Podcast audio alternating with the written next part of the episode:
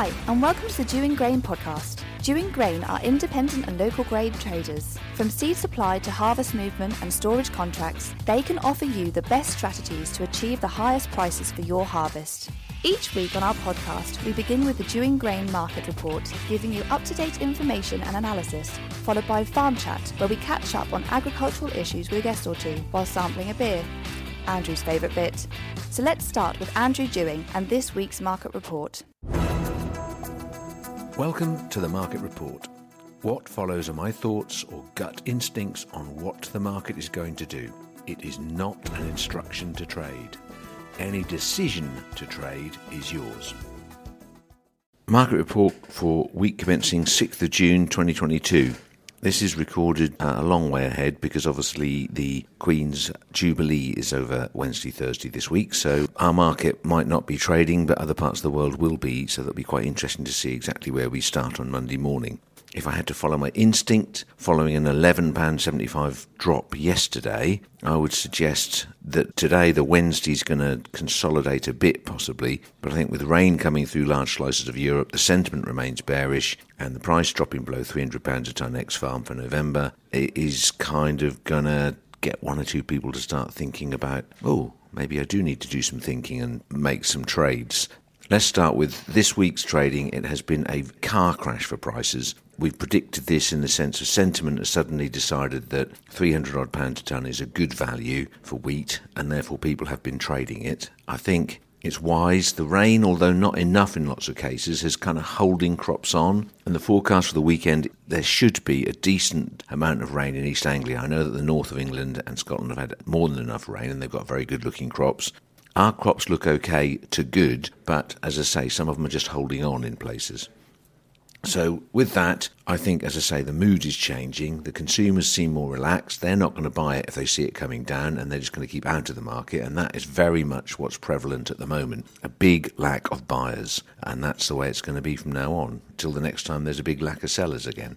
I'll go through some values for you. Firstly, old crop wheat is now sub £300 a tonne. There is an early harvest coming. We predicted that. I do think the consumers have got some stuff to buy in July, and I do think probably you'll end up with people bidding round about £300 a tonne to buy that remaining tonnage. So I think it's kind of down at a place where it's going to be reasonably happy. And on old crop feed barley, it's had it. There isn't a buyer in sight. Harvest is looming, and there's more than enough that's been traded recently.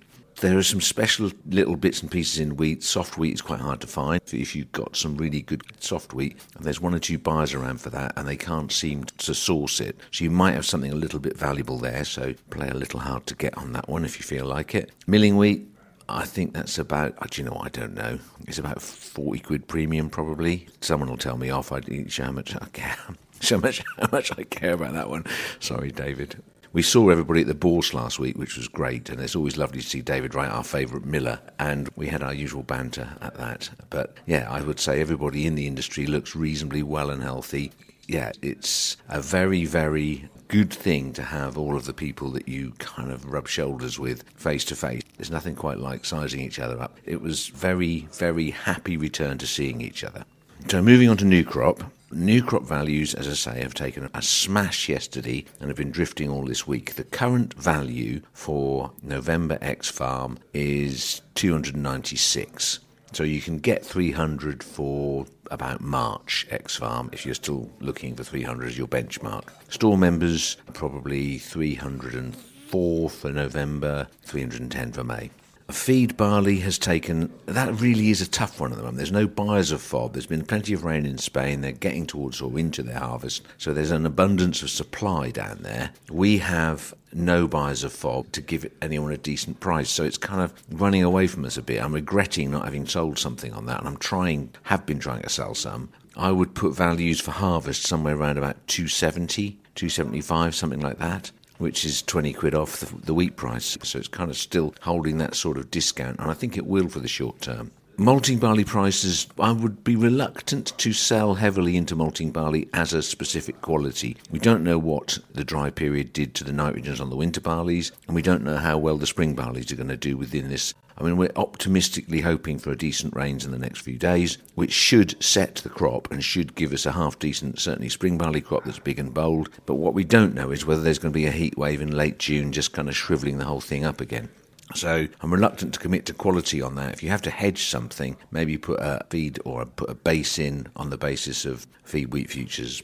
Yeah, it's 300 and something pounds a tonne, but a little unclear and something I would be reluctant to absolutely commit myself to a 1.5 nitrogen, if you like. I think that's too risky which leads on to oilseed rape prices, harvest 670. Still really good prices. I think at the moment that looks like the crop of the year. It didn't get the damage last autumn sweeping across the board, and I think it's going to be a decent crop. So, very, very good price on historical terms. And yeah, maybe some of that needs to be traded. I would just put that out there. Those are serious profit margins, I think, for rape growers although it isn't over 700, which is what it was at one point. So, and as we were discussing in the office this morning, if, if we do any farm talks in the next two years, we're going to draw a picture of this last year's trading and show the line way down there at 170 where it started and the price picking up and up and up and up and up, going to 350 or whatever it was, and then coming down to 300 again. And every farmer telling you that they've missed out, they've lost money. And the reality is they're looking at the last two inches of the map versus the full sort of, you know, page full. And they're they're only judging against the top and telling everyone they've lost money by the price coming down. Just consciously, guys, have that in your head. You've not lost, you've won. It's where you peg your victory in, securing a European place, if you put a football analogy on it.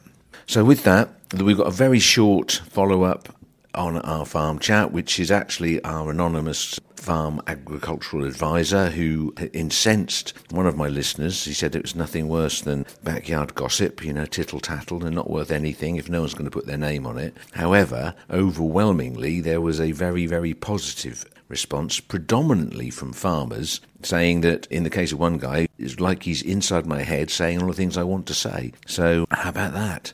So we have a final question which I asked him, which we'd done after we'd turned off and we started having a conversation about Sri Lanka and then sugar beet. So enjoy that. I hope you've enjoyed your slightly wet and very grain filling platinum Jubilee weekend. God save the Queen. Thank you for listening. Please remember that any decision to trade on this opinion is yours.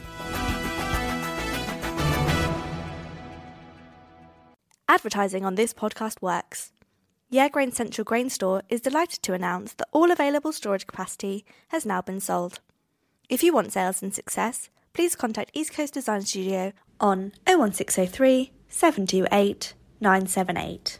Right, just for those who enjoyed the conversation I had with my anonymous ag advisor, I thought of one final question that would be worth having a conversation about to tip on the end of one of my podcasts in the future. So, what are your thoughts about the Sri Lanka situation? You know, the tree huggers and rewilders who think that the world is ruined because everyone's trying to produce food. The Prime Minister was on television saying they've got no more rupees or dollars in the bank. If people have got any money, can they go to bank put it in so the bank's got some money?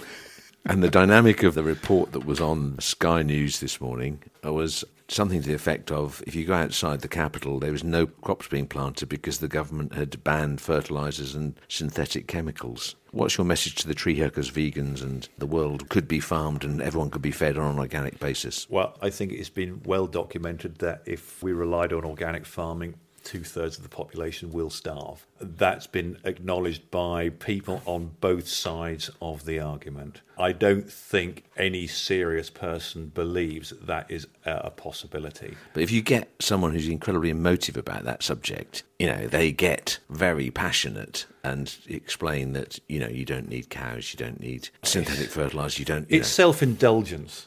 Do you think so? Yes, I do. They're just letting us all know just how virtuous they are. There are a few people who are convinced that being a vegan is going to save the planet. It isn't, because I imagine the food miles your food travels is worse than if you had a meat based diet consuming meat that was produced in the UK. We cannot sustain the population we have by organic farming, and that is pretty much universally agreed.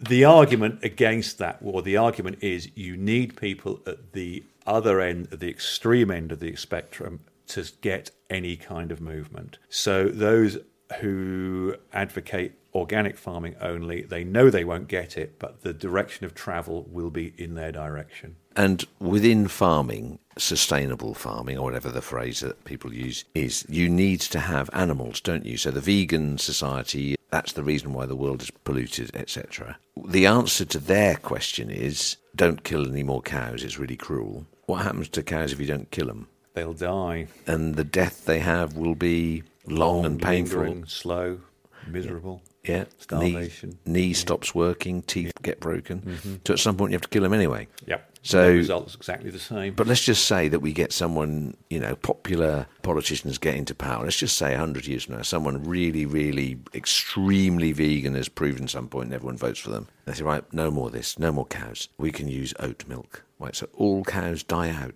That'd be a bit of a bad moment, wouldn't it?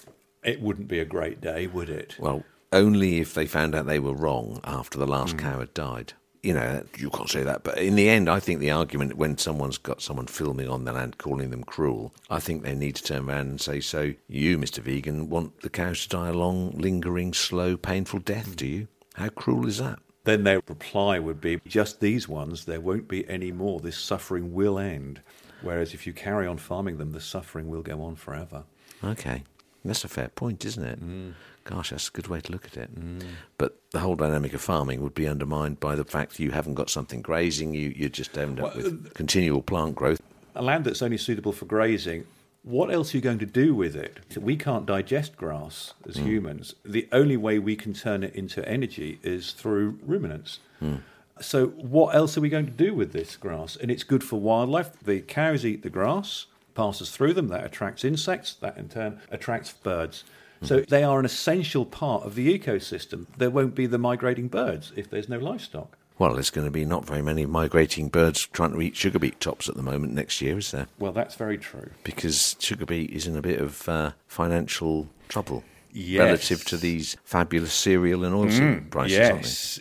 Do you think there'll be a revolution in that one? Will people move away? Is this the moment? I think there might be a certain carrot dangled in front of us to keep us there, Does that mean forty pounds a ton? something like that. I think it's going to have to be forty pounds a ton. The irony is. being, it's think it such a shame it has to be forty pounds a ton. Hmm. It has to happen only because They've been forced to do it because nobody will grow anything. They've been getting away with it because other margins were lower. So it just goes to show that the beet price is nothing to do with the sugar price. Yeah, exactly. The point is that only when they're confronted with the reality Yeah. of you ain't going to get any because you screwed it into the floor, pal. And that infuriates me. Again, from a trading perspective, farmers don't look at that and go, hang on a minute, isn't it miraculous that the price of sugar beet went up when the fertilizer price went up? Just enough for me to produce sugar again. Yeah, they announced a new price for this year, 29 quid. Hmm. However, any outstanding contracts which still had a term to run,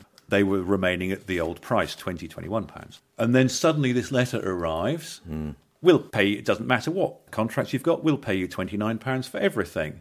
And I think yesterday they announced that the seed, there was a further delay with no cost penalty on seed payment. They're moving in the right direction because they know that people aren't going to grow. You know, you can sell wheat for three hundred pounds a ton. You can sell barley for three hundred pounds a ton. You can sell oilseed rape for seven hundred pounds a ton. Mm. And sugar beet, Sugar beet are showing the worst margin by a country in mile. the middle of January, still in the field, and there's a rain forever Yeah. going on, and if the season's going to go on till the end of March again, it doesn't work, does it? No.